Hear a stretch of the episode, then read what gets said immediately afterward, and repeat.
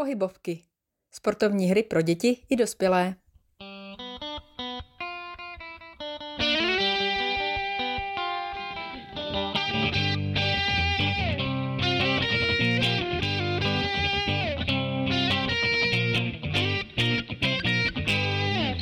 Ahoj všichni, po minulých pohybovkách s Ivou jsem tu pro vás dnes zase já, Zuzka, a mám pro vás připravenou hru s míčem. Eh, hra se jmenuje Šašek a král a je to vlastně taková vylepšená vybíjená, která se hraje ve dvou týmech. Jako první tedy rozdělíte eh, děti, případně i dospělé, na dvě družstva, ideálně podobně silná, a eh, poté si družstva sami potají rozdělí role v týmu. Jeden člen týmu bude šašek, jeden člen bude král a všichni ostatní jsou poddaní.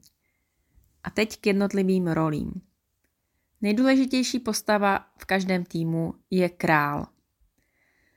Pokud jeden tým vybije krále z opačného týmu, tak končí hra.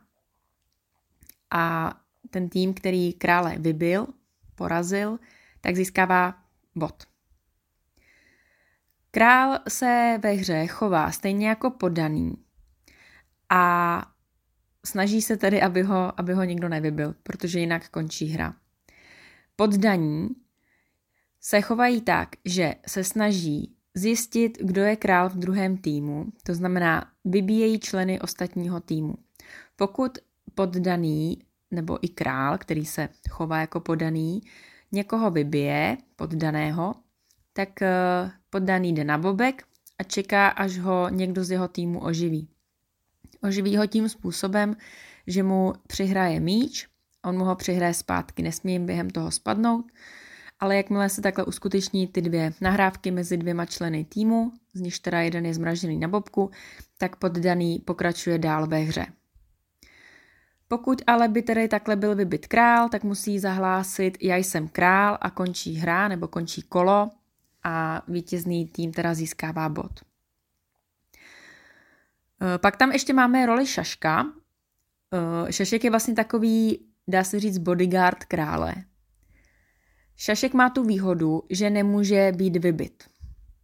Ale zase má nevýhodu, že on sám nesmí ostatní vybíjet.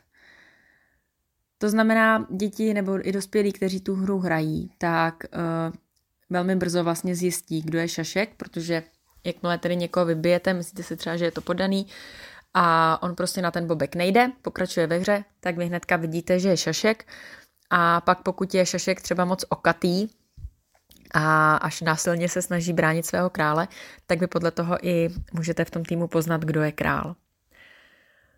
Eh, pak vlastně děti musí pamatovat, koho už třeba vybili, kdo šel na bobek a takhle postupně jim eh, potom může vypadnout, kdo tedy v tom týmu má roli krále a můžou už se potom zaměřit na vybíjení pouze tohoto daného, daného člověka.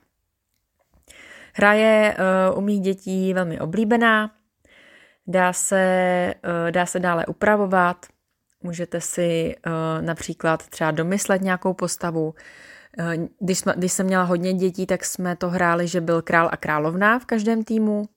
Takže hra končila až když byli oba dva vybiti, nebo se to může eh, hrát, že třeba král má více životů, to znamená třeba, když ho vybijou poprvé, tak se ještě chová jako poddaný a až po druhé zahlásí, že je král. Takže eh, i tady ta variabilita je větší. Potom se dá hrát ve větším počtu třeba i s dvěma míči na jednou, ale to už je, to už je opravdu vyšší stupeň obtížnosti.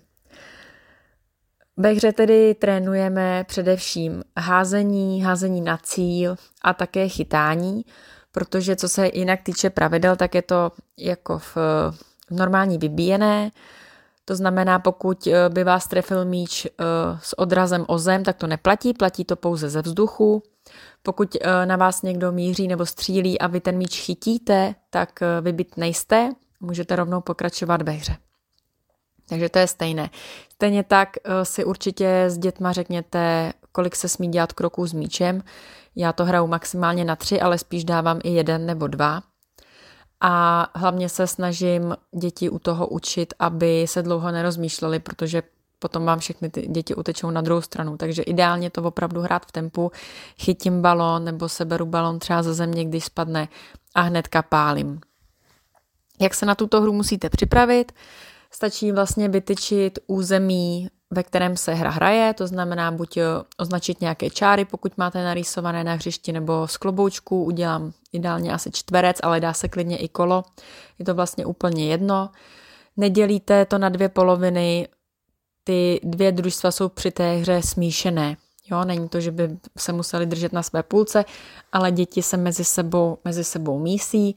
Pokud při hře se stane, že balón vypadne mimo území, tak dítě, které pro něj doběhne nejrychleji, tak se s ním vrátí vlastně na pomezí toho hřiště na čáru a od té může buď pálit nebo přihrávat svým spoluhráčům.